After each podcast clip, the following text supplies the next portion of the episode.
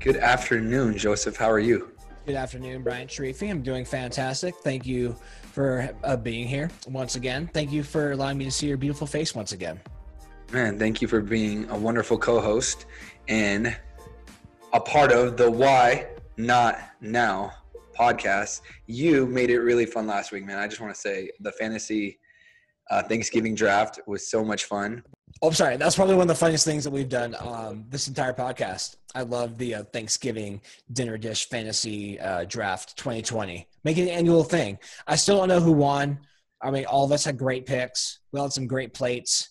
So, uh, you know, I mean, but a lot of people really enjoyed the uh, the sweet potato casserole and the sweet potato pie because I didn't know that they were two different things. So you actually taught me something last week, Bryant. So thank you, sir. Well, Joe, you you always teach me something new and we all know who came in last place. That was definitely um, myself. I definitely oh, I so. did not draft very well. No, you did. I did take that fantasy draft. No, no, I, I, I, I did poorly. I did poorly. But guess what? I took that fantasy draft and I actually utilized it in our, um, in Justine's family. We had a small get together, and we used it as a way to cook the dishes. So you have to, you get to pick first. You get to pick what you want to cook the cranberry sauce, let's just say, right? Okay. the next person, they got to make the stuffing. So we used it in that way, which was really fun. Nice. So thanks happy, for, for bringing that, that to the table. Yeah, Joe. it was a great time hanging out with you and Mike. So I mean, it was a great time. Yeah, loved it. You know what? Um, as we talked about last week, the takeaway was networking is really one of the big takeaways. Networking is essential to um, growing your business, and your net worth is really based on your network. Your network is based on your net worth. What is it? Something like that, right, Joe? Yeah. Well, the next guest that we have today, which I'm super excited about, one of my dear friends. I've known her for five plus years, and we've been working together, uh, collaborating in this partner, great partnership for the last three years now. Is Dr. Krystal Drwencke. Am I saying your uh, last name wrong? Wow, I'm already I'm already messing it up, Krystal. Right? You did a um, Sorry. What's that? You did a medium job. Okay, okay, it wasn't too bad. Um, Ascent Sports Chiro is her business. She's going to tell us a lot about it. She's going to give us words of wisdom during the pandemic. Um, I know my voice sounds a little down right now, and that's because we're in the purple again, Krystal. Let's just start off with that. The reality is, people are now maybe going to be more fearful of the pandemic. Maybe they should, and of course they should be. Um, but just what are your initial thoughts, kind of coming into Monday today, um, with you know the purple tier? Um, well, personally, you know, coming back in on a Monday after a holiday, you know, I feel like most people took off a couple of days. Um, it feels great to come into work and to serve people and change their lives. Um, so I feel super fortunate in that respect. Um, but for the most part, throughout the pandemic, you know, I really just try to help people like get educated on what's going on, um, how to avoid transmission, and just respect where they are um, with, with, you know, what kind of risks they're willing to take. So while it's not exciting to see these new restrictions come online, um, you know, I'm still open to the public. We are considered essential, and you just gotta respect people with where they're at. Yeah, everybody's you know in different places, and it's just about making people feel safe and letting them know kind of what precautions you're taking, and messaging to them where you're at and where the city's at. I think is super important. Um, you know, I've had the pleasure of working with you for the last three years together with Perform for Life. Um, Krystal works out of our Hayes Valley location and out of our financial district location as well. And um, you know, one of the things I think that that stands out about you is your ability to um, really make people feel comfortable, which is super essential right now. And where's that come from? Like that, you have this like caring, nurturing, like you almost feel like you want to it makes you feel very comfortable, you know, like very at ease. Where did you get that from? Uh, that's a good question. Um, that's something I really strive to, you know, put out there. Because I treat that's how I'd like to be treated when I'm healing through an injury. Um, you know, when most people come see me, a lot of times they're not in great shape. Maybe either sustained trauma from like a fall, maybe physical trauma from like another person, um, sports injuries, and they just feel like crap. So in order to get them excited about healing, because sometimes it is a process. You know, if we're lucky, it's a couple weeks, but a lot of times it's many months. Um, you know, they have to feel that I actually care and like I can motivate them through that journey. So it's I'm not sure where it comes from, but I consider it essential. uh, yeah, especially right now, I think that gives you a, a big advantage because I mean, people are a little anxious and scared of a lot of things going on. So, and you know, chiropractic care can be scary for some people, right? A lot of people associate with getting cracked and getting getting like twisted and getting you know, which it isn't at all. By the way, it's, there's a lot of different components to it. What's that? And it's part of it, but it's part of it, yeah. Um, but it's it's you know you make people feel like it's okay, it's going to be fine. You ease them into it, and I think that's super important, especially right now. Um, you know, what has been some some challenges during the pandemic? And Joe, please get in there. Some questions that you got. Um, I know your your mind's brewing on chiropractic specific questions here. Mm-hmm. Um, what are some challenges you had during the pandemic you know, so far this year as a business owner? Yeah, that's a good question. Um, so I'm in a unique position in that I'm the vice president of the LGBT Chamber of Commerce in San Francisco. So I get a lot of experience talking to many different businesses in San Francisco, um, and everyone kind of went through the same thing. you know, when everything happened in March, everyone kind of like reevaluated what you're doing with your life.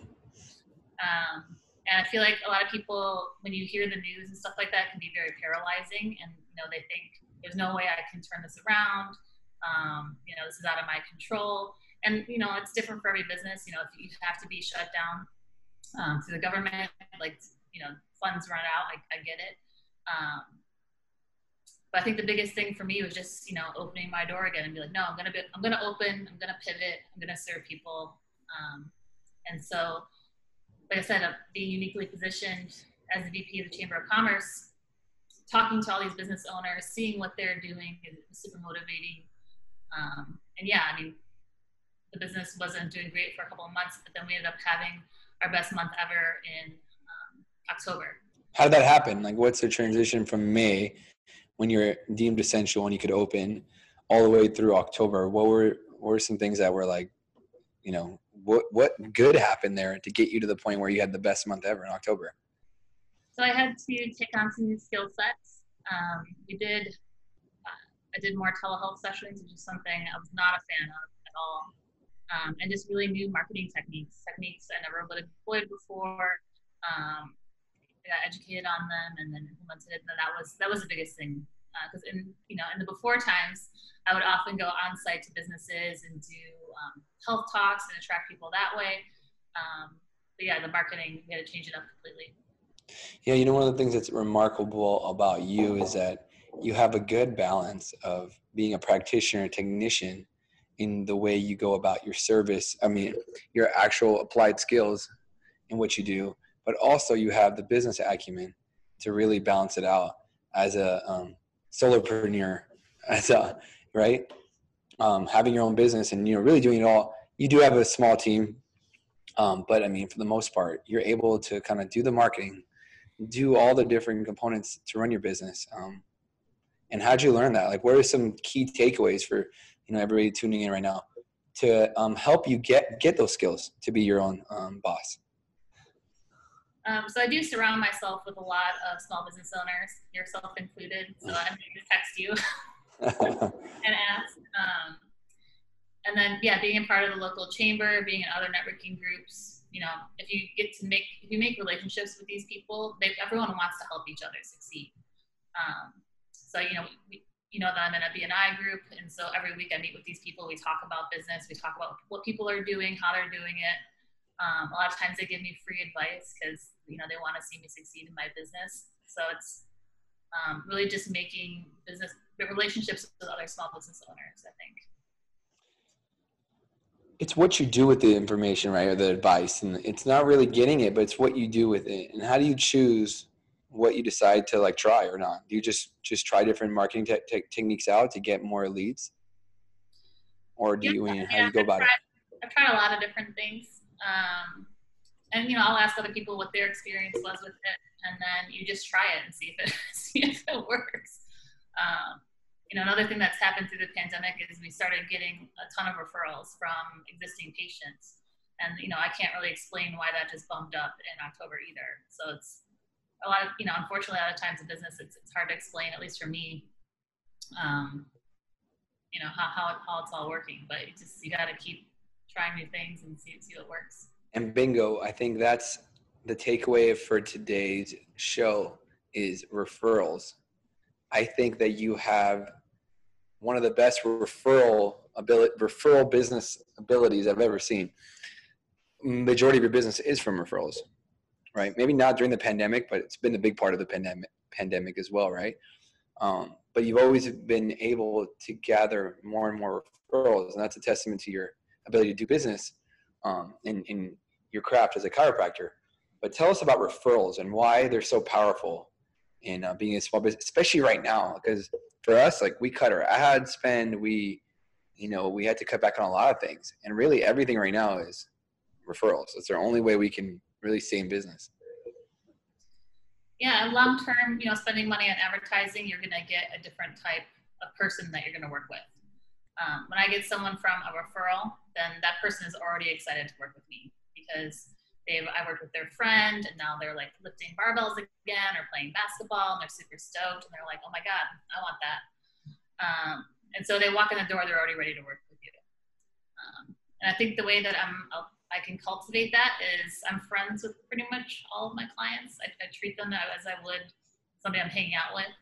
Um, most people, if they know me, they know I can be a little shy at times, but I'm extremely extroverted. I love being around people.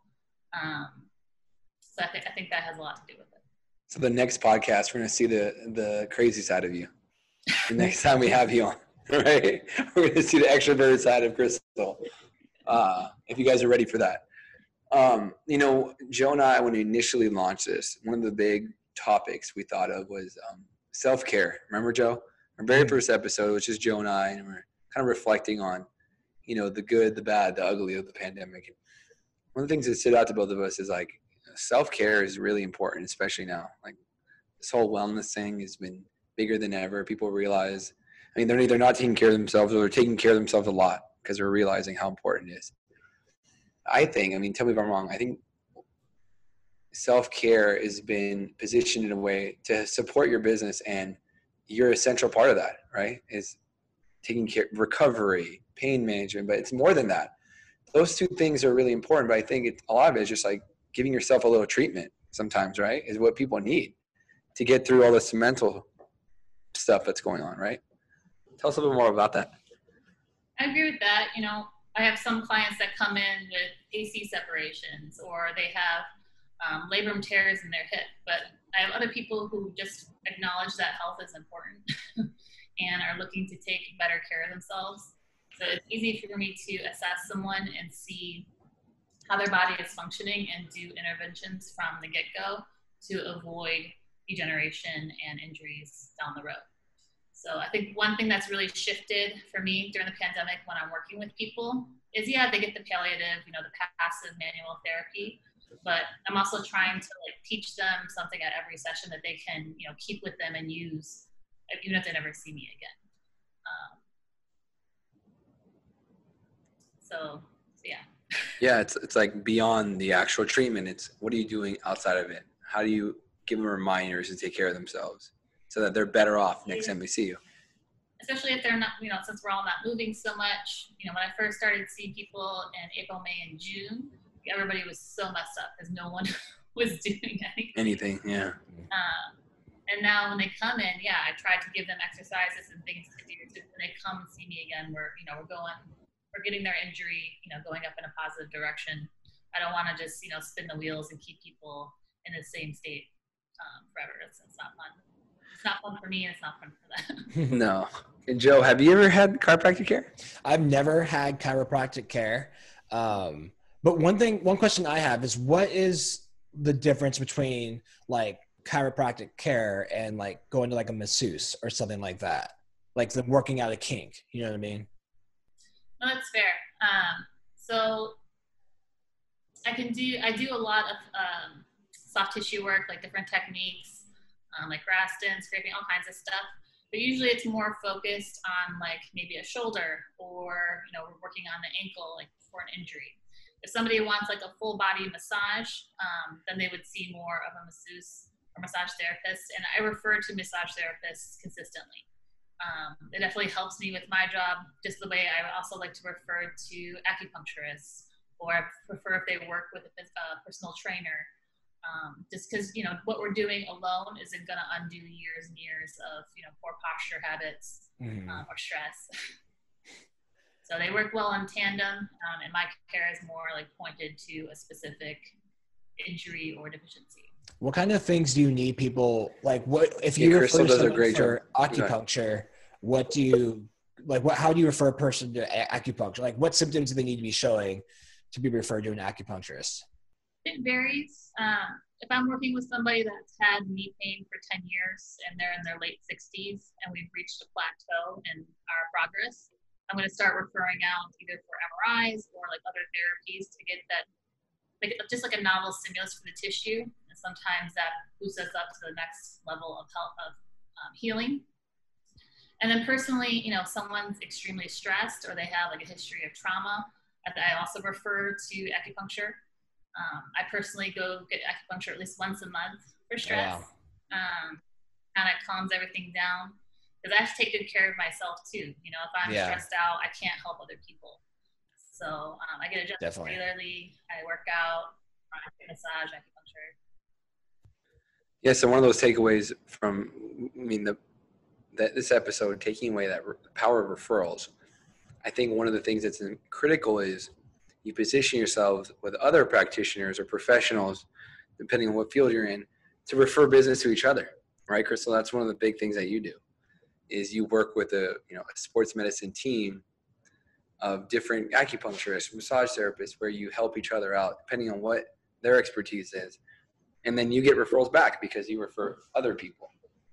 So I think it's it's important to work like in that way um, in order to get more referrals. It's, it's, it's huge well, it's it's great for the patient or the client. You know, if they've had chronic pain for decades, it's, it's it takes effort. it takes a lot of people too. It's not just mm-hmm. one person. I mean, a lot of times you can do a lot of things and solve their issues, but everybody has different specialties and needs, right?